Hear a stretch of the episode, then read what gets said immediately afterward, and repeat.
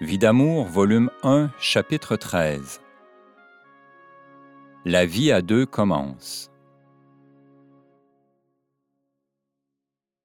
Nos deux familles sont réunies pour nous recevoir. Que de bonheur sur nos deux têtes, que de générosité divine. L'amour nous unit plus que jamais.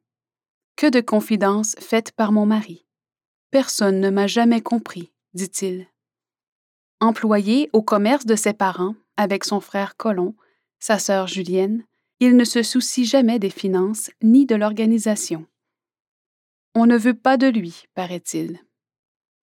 Aujourd'hui, il nous faut reprendre la vie normale. Notre petit nid d'amour est simple, selon nos conditions, et j'en suis heureuse.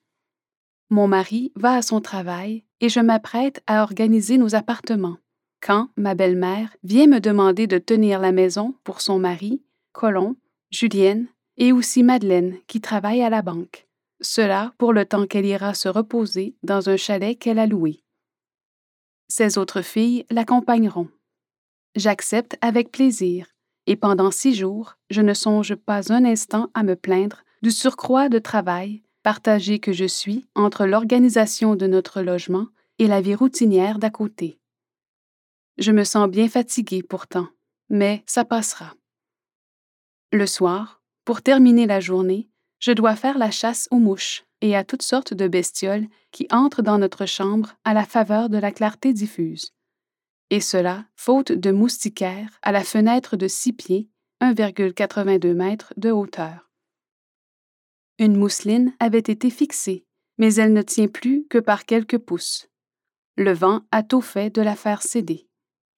C'est toujours à recommencer, et comme c'est très dangereux, étant donné qu'un moment d'inattention peut nous précipiter dans le vide d'une hauteur de 60 pieds, 18,2 mètres, je demande à mon mari de faire placer une moustiquaire. La fenêtre est à un pied, 30 cm du parquet. Tout au bas coulent les eaux de la rivière Chaudière, dont la tranquillité présente un contraste avec le tumulte des débâcles printanières. Ne parle pas de moustiquaire, dit-il. Papa ne veut pas. Je ne peux pas comprendre un tel état de choses chez des gens qui aiment tellement bien paraître. Aussi, je n'en parle plus et je fais une guerre continue aux intrus nocturnes. Je vais de surprise en surprise. Mon mari m'apprend que sa mère l'a toujours négligé pour lui préférer les autres. Il me raconte une série d'injustices dont il dit avoir été la victime.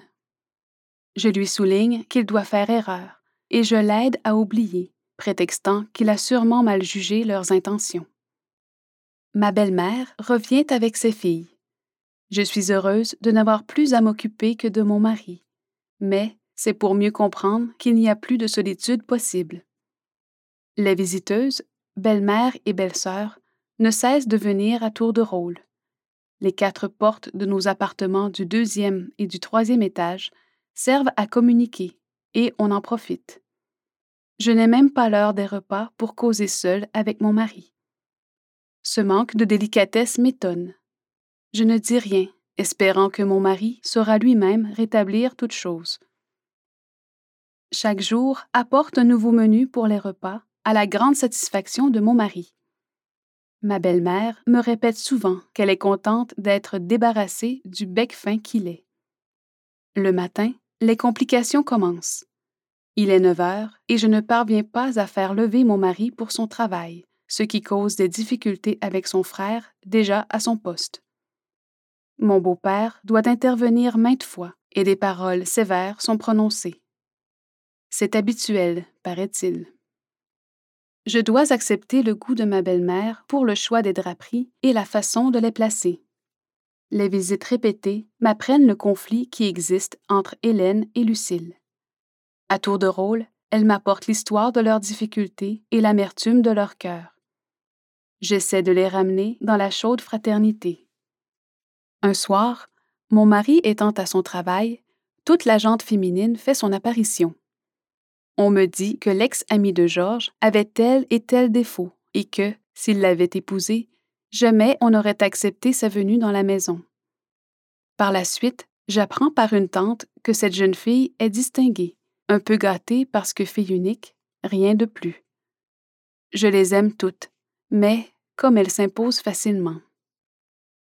Je suis heureuse et ne songe nullement à sortir si ce n'est avec mon mari. Mon beau-père déplore la légèreté de ses filles. Aussi leur dit-il un jour Faites comme votre belle-sœur. Elle n'est pas toujours dans la rue et n'a jamais la cigarette au bec. Elle s'occupe de sa maison. Comme il me cite souvent en exemple, une belle-sœur me dit Sors et fume, papa arrêtera de nous sermonner. Le sujet est motif de discussion pour toute la famille. Ma belle-mère défend ses filles. Il faut être de son temps, dit-elle. Le beau-père souligne la beauté de la distinction féminine, et mon mari termine le tout en disant qu'il ne saurait tolérer que sa femme fume. Cela entre bien dans mes goûts. Comme je ne suis pas habituée aux dissensions, je ne m'en mêle pas, espérant que la discussion se terminera bien vite afin que je puisse profiter d'un moment de solitude avec mon mari. Je m'aperçois plus que jamais que j'ai épousé la famille. Ne pouvant dormir avant une heure ou deux heures de la nuit, étant donné que mon mari, après le départ des siens, m'entretient longuement de ses difficultés, ne pouvant faire une sieste après le dîner à cause des visiteuses assidues, puis étant énervé par toutes sortes d'indélicatesses dont je suis l'objet, un soir, je fais une faiblesse, ce qui exige la présence du médecin. L'une de mes belles-sœurs, afin de se soustraire à une certaine difficulté, s'empresse de reporter sur moi le poids de ses erreurs. Elle désirait que je favorise un projet auquel je ne pouvais consentir. Alors, pour se venger, elle écrit à un monsieur qu'elle devait rencontrer, m'accusant d'être responsable du rendez-vous manqué. Ce monsieur, qui connaît mon père, lui transmet l'accusation portée contre moi. Et voici que papa vient me voir. Avec joie, je le reçois, mais je vois bien que quelque chose ne va pas. J'ai ici une lettre que X a écrite à M, et elle t'accuse de telle chose. Tout est faux. Je ne suis pas longue à le prouver. Mon père apprend alors cette tentative de liaison dont il était loin de se douter et comprend vite le manège. Sa mère ne sait rien, lui dis-je, et nous avons prétexté la maladie pour ne pas favoriser ces rencontres. Papa me félicite et me dit toute son affection. Tu la connais maintenant. Méfie-toi. Peu accoutumé à ce genre d'hypocrisie et ne voulant pas provoquer de gêne, je garde le silence et j'étudie davantage celle qui m'entoure. Je me sens perdu dans cette atmosphère familiale qui me paraît étrange. Par contre, tout va bien avec mon mari. Il faut donc oublier le reste. J'aimais la moindre discussion entre nous deux, tout comme au temps de nos fiançailles. Une visite dans ma famille favorise un renouveau fraternel. Tout est calme. Papa et maman sont toujours gais, ainsi que mes frères et sœurs. Mon mari se sent à l'aise. Il parle avec papa comme à un ami. Ce cher papa, soucieux de son rôle paternel, songe à organiser une manufacture. C'est un devoir social, dit-il. C'est triste de constater que tant de pères de famille doivent aller gagner leur vie au loin, pendant des mois, laissant leurs femmes avec plusieurs enfants. Trop souvent, en revenant, l'alcool les attire et ils dépensent ainsi une bonne partie de ce qu'ils ont gagné. Bientôt, ajoute-t-il, je réaliserai ce rêve que je désire depuis longtemps.